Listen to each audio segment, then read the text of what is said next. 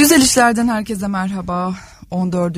programımda yine bir özel yayınla karşınızdayım. Geçtiğimiz hafta Hatay'da e, büyük felaketin hemen sonrasında yaşadıklarımı aktardığım, e, kendi duygularıma da hakim olamadığım ama sizlerle paylaşmadan da duramadığım 6 günü anlatmıştım. Bugün Kızılay'dan bahsetmek istiyorum. E, aslında Kızılay'ı dünü, bugünü bir taraftan hepimizin hatıralarında, zihninde e, yer aldığı şekilde çok yönlü olarak ele almak istiyorum ama sürem el verdiğince de sizinle notlarımı paylaşacağım. Bugün aslında 100 yılı aşan bir büyük markayı konuşuyoruz sizinle. Kızılay sadece bir sivil toplum kuruluşu değil. Çünkü hepimizin zihninde e, bir e, Kızılay var ve 20 yaşından 100 yaşına dek Türkiye toplumunda her bir yurttaş e, bir Kızılay anısına sahip. Ve Kızılay hem kişisel tarihlerimizde hem de siyasi tarihimizde çok önemli bir kurum. Öyle önemli ki işte Hilali Ahmer Cemiyeti ve Türk Kızılayı olarak birkaç kez isim değiştiren bu kurum aynı zamanda bizim modernleşen ilk kurumumuz. Hatta Türkiye Cumhuriyeti kurulmadan önce modernleşen bir kurum. O yüzden Kızılay yalnızca bir STK değil, e, yalnızca bir marka değil, aynı zamanda bir tarih, bir modernleşme tarihi, bir sivil toplum tarihi, e, bir gönüllülük tarihi ve öte yandan e, uluslararası anlamda da e, bence yapıp ettikleriyle 100 yılı aşkın süredir bizim yüz akı kurumlarımıza 1860'larda başlayan macera 2023'te de devam ediyor. Yani bir insan ömrünü aşan bir süredir Kızılay çok yönlü olarak çalışıyor ve her birimizin zihninde bir ayrı Kızılay var. Peki bugün neden Kızılay'ı konuşuyoruz? Aslında hepimiz Kızılay'ı konuşuyoruz. Çeşitli kurumları konuşuyoruz 20 gündür. Neden Kızılay gündemde? Çünkü aslında hepimiz Kızılay'ı o kadar sahiplenmiş, o kadar e, iyi biliyorduk ki ve o kadar güveniyorduk ki bu büyük felakette hepimiz hemen Kızılay'ı aradık. Hepimiz hemen Kızılay'ı bekledik. Çünkü bir sivil toplum kuruluşu için e, çok önemli bir şeydir. Hem sürdürülebilirlik, hem inovasyon, hem örgütlenme yapısı, hem de güven. İşte Kızılay böyle güvenilen bir kurumdu. Maalesef şu an e, geçmiş zaman dilinde konuşuyorum. Çünkü ben de sahada yaşadığım deneyimler süresince ekibimizin diğer gönüllü arkadaşların da paylaştığı bir duygu bu. E, maalesef Kızılay'ı göremedik. İşte biz bugün bu yüzden Kızılay'ı konuşuyoruz. Şimdi farklı yaşlarda e, dinleyicilerimiz var elbette. Baby Boomer'dan başlayıp belki de Z kuşağına. Dolayısıyla ben biraz Kızılay'ın tarihsel olarak nasıl bir kurum olduğundan bahsetmek istiyorum size. Yani aslında Kızılay nasıl bir kurum olarak kuruldu, neler yaptı? Hani Cumhuriyet döneminden sonraki süreci hepimiz biliyoruz. Ee, yaşımıza istinaden söylüyorum bunu. Çünkü içinde yaşadık, birlikte yaşadık. Hepimizin bir Kızılay'ı var. Ama tarihsel olarak Kızılay e, başta da bahsettiğim gibi benim şahsen göğsümü kabartan bir kurum olarak ilk 50 yılında neler yaptı ben size bunlardan birazcık bahsedeceğim. Şimdi şöyle düşünelim 1800'lerin dünyasındayız. Şöyle gözümüzü kapatalım ve bir 100-150 yıl geriye gidelim. 19. yüzyılın ortasındayız aslında. Modern devletlerin e, henüz kurulduğu bir e, dönem ve Cenevre'deyiz. Cenevre'de Kızıl Haç Teşkilatı'nın kurulduğu bir yıldayız. 1864 yılının hemen ardından Cenevre Sözleşmesi ile Kızıl Haç Teşkilatı kuruluyor. Ve sözleşmeyi imzalayan altı devlete de bu sözleşme diyor ki siz e, sağlık teşkilatı kurmalısınız. Ve bunu bir sivil toplum e, örgütü yapısı altında yapmalısınız.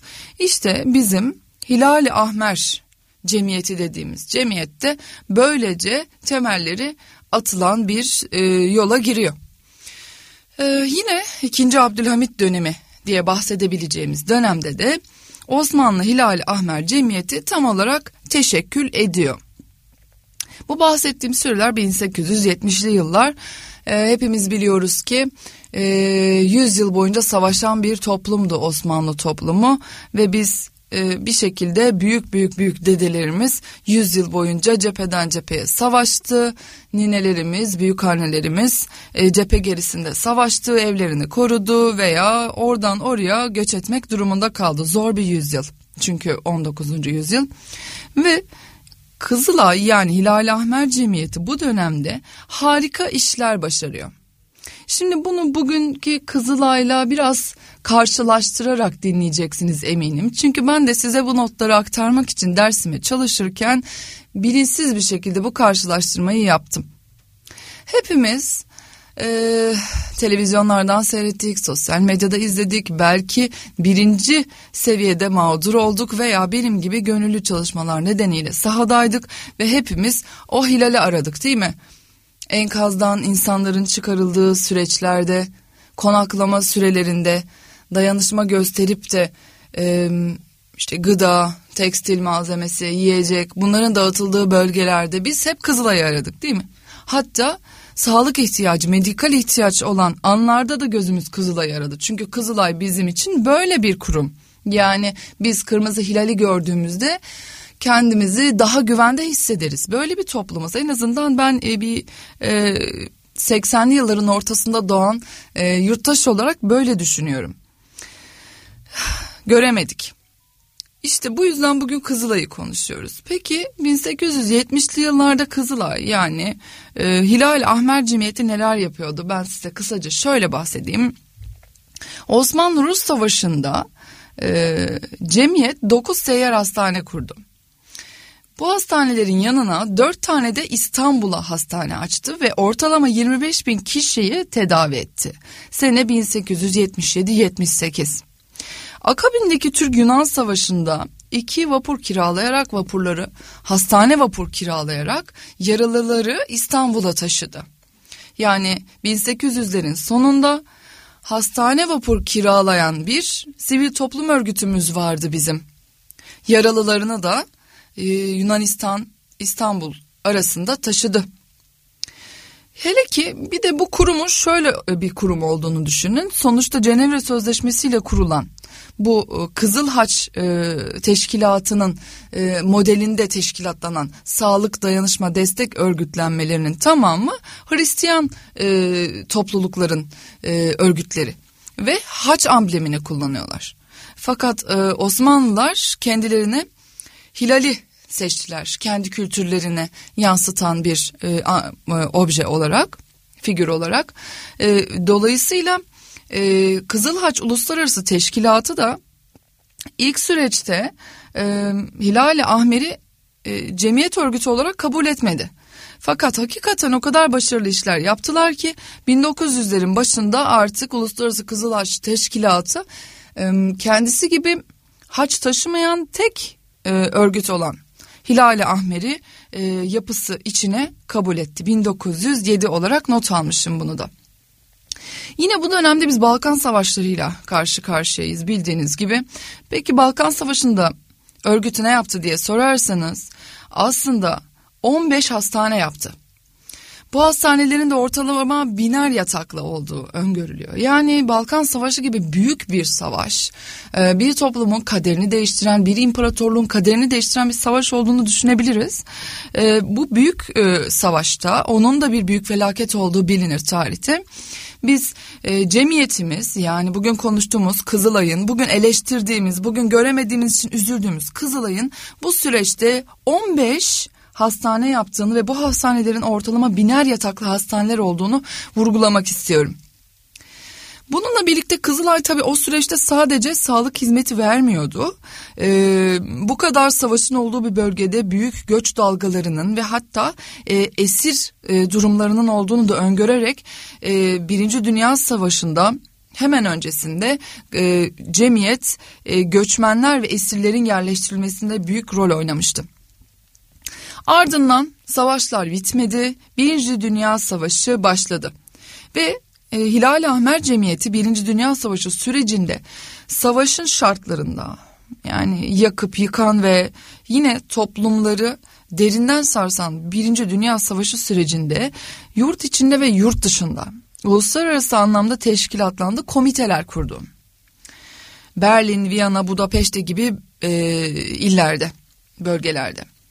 Yani anlayacağınız e, büyük savaşların, çok büyük felaketlerin, tabii ki bugün yaşadığımız felakette büyük bir felaket. Hiçbir ulusun yaşamasını istemediğimiz bir felaket ama e, Birinci Dünya Savaşı gibi Balkan Harbi gibi büyük büyük felaketlerin yaşandığı bir süreçte düşünün ki teşkilat yurt dışında örgütlenebiliyor, komiteler kuruyor ve bununla da kalmıyor onlarca onlarca hastane yapıyor. Peki bunun içinde kadınlar nerede diye sorarsanız tabii ki her zaman kadınlar her yerde ama 1912'de kadınlar kolu, kolu e, olan bir e, örgütten de bahsediyorum ben bir yandan size. Yani bildiğiniz gibi kadınların seçme ve seçilme hakkının al, alınmasını bile henüz hatırlayan birebir yaşayan insanlar bizim büyüklerimiz yani çok yakın bir tarihten bahsediyorum ama öte yandan kadınlar kolu 1912'de kuruldu bizim bahsettiğimiz e, cemiyette. Ve kadınlar ilk sanat okulunu açtılar e, kimsesiz çocuklar için. E, çocuklarla birlikte sanat sergileri yapıldı ve büyük bağışlar toplandı. Bu bağışlarda yine Birinci Dünya Savaşı'nda cephelere destek veren sağlık hizmetlerinde kullanıldı.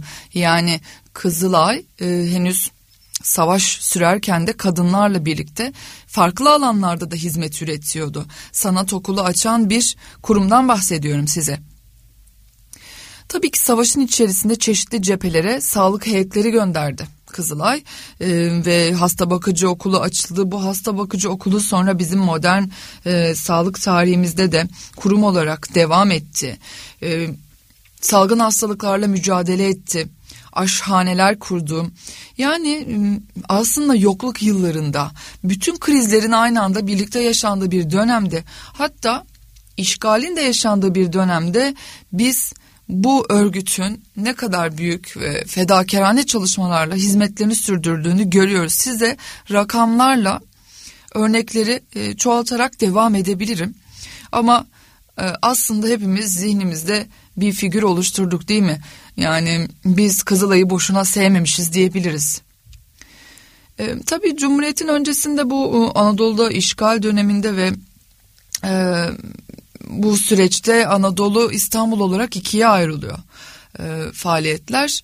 E, aralarında ilişik kesiliyor. E, Cumhuriyet döneminde toparlanıyor ve, ve biz artık Hilal Ahmer Cemiyeti'ni Kızılay e, Cemiyeti ismiyle anmaya başladığımız yeni bir yapıda görüyoruz ve bu yapı yavaş yavaş artık bizim e, tüm kuşakların baby boomers ve işte X, Y, Z kuşaklarının zihnindeki e, Kızılay'a dönüşmeye başlıyor.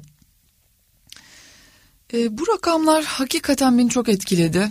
Tabii ki biliyordum e, işte bir yandan e, tarih eğitimi almış olmanın verdiği işte kurumsal e, yapıların e, bazı e, süreçlerini incelemiştim. Fakat Kızılay'ı özelinde bu şekilde incelememiştim. Hele ki bugün yaşadıklarımızı yaşadıktan sonra biz Kızılay'ı tanımıyormuşuz e, diyorum bir taraftan.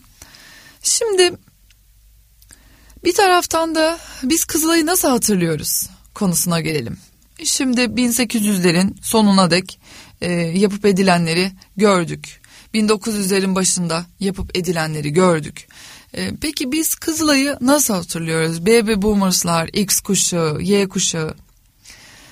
Ben 1985 doğumluyum ve Kızılay ile ilgili benim ilk anım aslında e, ağır bir hastalık geçirmemle başladı. E, bir verem savaş dispanserinde yaklaşık 8 ay tedavi gördüm. E, ciğerlerimden rahatsızlanmıştım ve aslında orada o çocuk yaşımda 7 yaşındayken e, hatırladığım şey hep şuydu.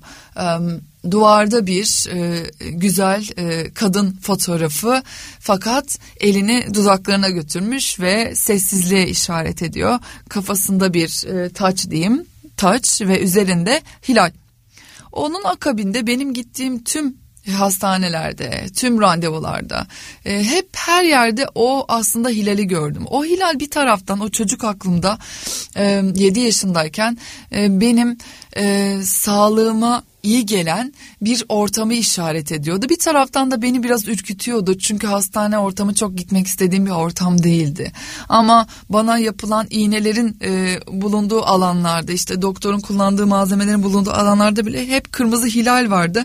Hem beni ürküten hem de bana kendimi iyi hissettiren, şefkat duygusunu hissettiren bir hilal e, benim ilk hatırladığım hilal. Baby Boomers'lar bundan biraz daha farklı e, e, düşünüyor, farklı hatırlıyor. E, çünkü onlar aslında e, çok daha e, önceki süreçte hem e, daha büyük e, zor süreçlerde e, Kızılay'ı hep gördüler. Hem de bir taraftan Kızılay onlar için kutsal bir kurumdu. Çünkü Kızılay'ı var etmek e, onların desteğiyle e, olabilecekti. Dolayısıyla Baby Boomers'lar hem Kızılay'ın şefkatinden çok faydalandılar hem de Kızılay'ın güçlü bir kurum olarak devam etmesi için ona destek oldular. E, hem Kızılay onlardı hem de e, bir taraftan onlar için vardı. X kuşağında da bu biraz böyle devam ediyor. Y kuşağına, X kuşağı ile Y kuşağının eğitim sürecinde Kızılay aynı zamanda bir eğitim kolu. Yani aslında Kızılay kolu e, sınıfın, okulun e, sağlığını acil durumlarda desteklenmesini sağlayan bir e, kol. Dolayısıyla Kızılay kolu olmak e, doktorluğa öykünen, hemşireliğe öykünen, sağlık personeli olmaya öykünen çocuklar için çok kıymetli, kutsal bir şeydi. Üstelik e, Kızılay kolu olacak çocuklar temel e, ilk yardım eğitimlerini de bir şekilde imece usulüyle alırlardı. Bununla birlikte e, Kızılay bir tabii ki sivil toplum kuruluşu ve e, işte şefkati temsil eden bir kurum. E, dolayısıyla e, Kızılay e, her öğrencinin e, bir şekilde her haneden e, bağış yapılarak desteklendiği bir kurumdu.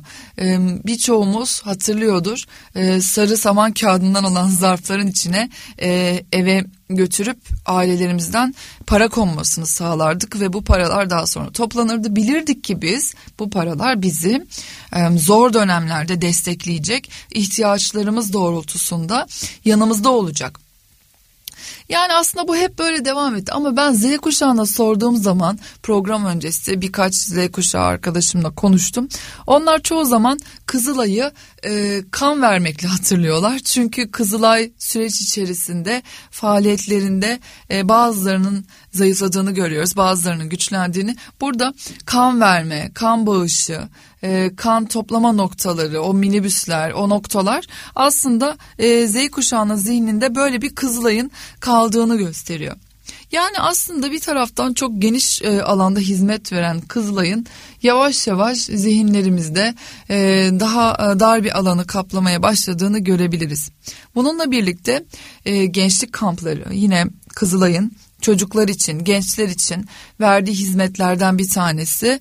Bu da çocukların, gençlerin bağımsızlaşması, sosyalleşmesi, gönüllülük bilinci kazanmasında çok önemliydi. Hepimizin bir kızılayı var demiştim ya hakikaten öyle. Sizin kızılayınız nasıl bir kızılay acaba? Umarım e, bu program süresince siz de biraz düşünme fırsatı bulursunuz. E, yine de şunu vurgulayalım. Tabii ki Kızılay bir sivil toplum kuruluşu bir sivil toplum kuruluşu için e, esas olan şeyler örgütlenme yapısıdır, örgütlenme, e, güvendir, sürdürülebilirlik ve inovasyondur. Bu bölümde biraz size birkaç dakika sivil toplum e, yöneticisi, sivil toplum kuruluşu yöneticisi olarak konuşmak istiyorum. Bir e, kurumun örgütlenmesinde gönüllülük çok önemli bir şey. Çünkü Türkiye'de sivil toplum örgütleri çok büyük e, finansal kaynaklara sahip olamıyorlar ve dolayısıyla örgütlenmelerinde gönüllü çalışmalar e, büyük önem taşıyor. Kurumsal kimlikler e, e, gönüllülerin katkılarıyla geliştiriliyor. O yüzden geniş bir alanda örgütlenme, çok fazla sayıda gönüllünün olması ve çok yönlü fayda üreten bir sivil toplum kuruluşu olmak e, esas ve Kızılay'ın biz biliyoruz ki daha Birinci Dünya Savaşı sürecinde uluslararası komiteleri vardı. Bugün e, yine yaptığımız çalışmalarda ve e, medya gündeminde gördük ki Kızılay'ın e, şube sayısı azalıyor. Destek noktaları azalıyor. Biz 150 yıllık bir kurumun örgütlenmesini, genişlemesini bekleriz.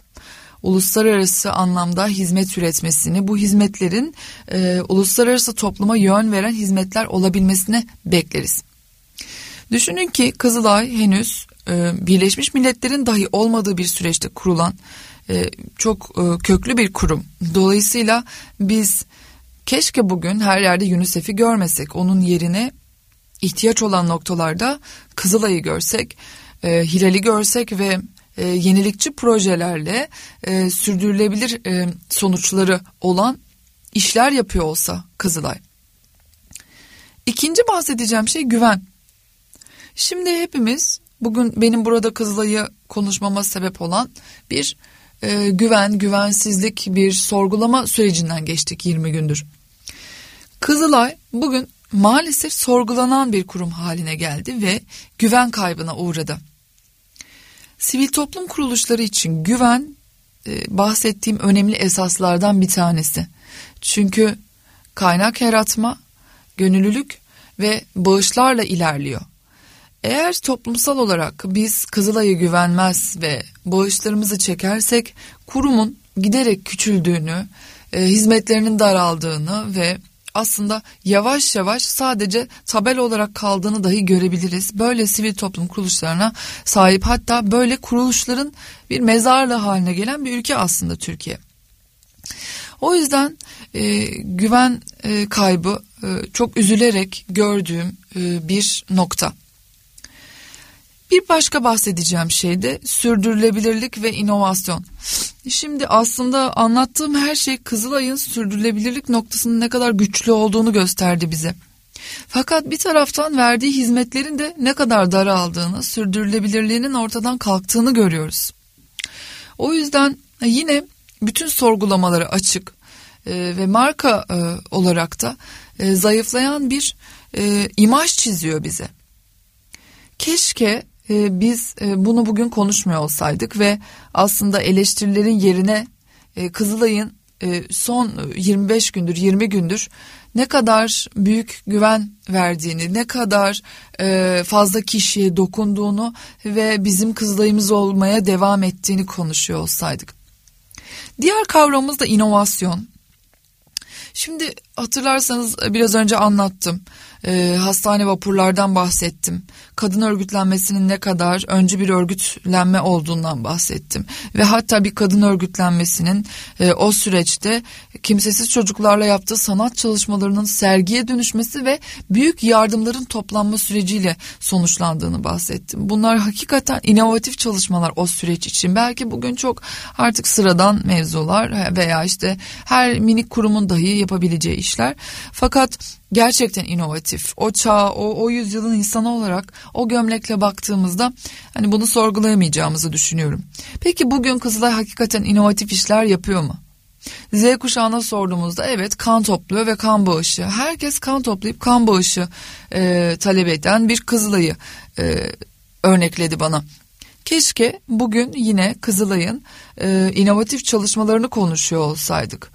E, yani toplumun her kesimine bu tarihsel yapısıyla ve örgütlenme şekliyle erişebilecek bir kurum. Dolayısıyla biz e, kendi çapında imece usulü e, afette hizmet üreten e, küçük yapılar, e, gönüllü grupları e, veya e, oluşumlardan bahsetmek yerine Kızılay'ın geliştirdiği teknolojik e, araçlardan e, veya çok hızlı e, organize olup hizmet verebilecek yeni nesil e, programların kullanıldığı e, gönüllülük ağlarından bahsetseydik. Maalesef bunlardan bahsedemiyoruz. Bir gönüllü olarak, gönüllülük çalışmalarına önem veren bir yurttaş olarak bugün Kızılay'ın her şeye rağmen gönüllülük çalışmalarını bırakılmasını asla istemiyorum. Bunu e, özellikle rica ediyorum. Çünkü e, STK'ların yaşaması gönüllülerin vereceği, vereceği destekle mümkün. O yüzden e, temelde gönüllüler asla vazgeçmemeli. E, çünkü yapı değişebilir, yöneticiler değişebilir ama 100 yılı aşkın süredir bir şekilde var olmuş ve hizmetlerini asla durdurmamış bir kurumun yoluna devam etmesi gerekiyor. Hele ki e, bir Türkiye Cumhuriyeti vatandaşı olarak e, bence e, çok yeni öncü e, ve e, 19. yüzyılda hem Osmanlıların hem de Türklerin akabinde e, uluslararası anlamda e, yaptığı güzel işleri de temsil eden bir kurumun e, devamlılığı esas. Biz e, yöneticilerin her dönem değişebileceğini düşünelim.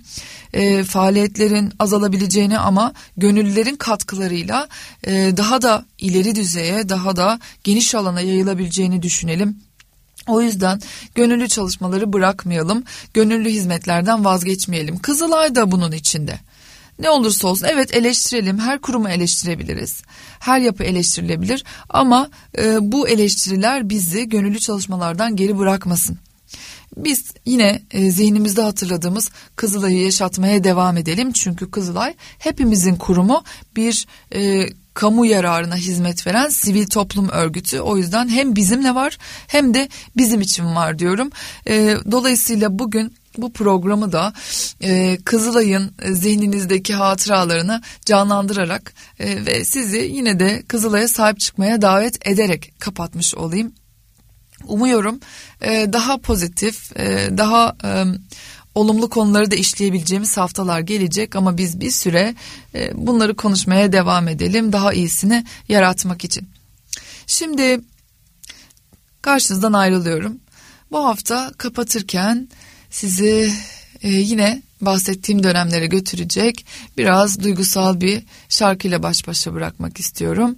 Dorio Moreno'dan Deniz ve Mehtap'ı dinliyoruz. Güzel işlerde haftaya buluşmak üzere.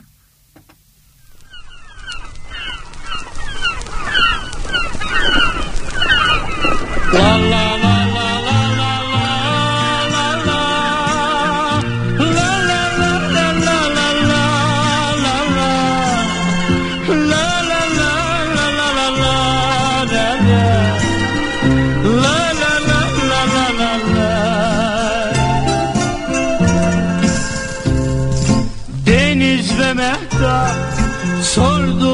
seni neredesin?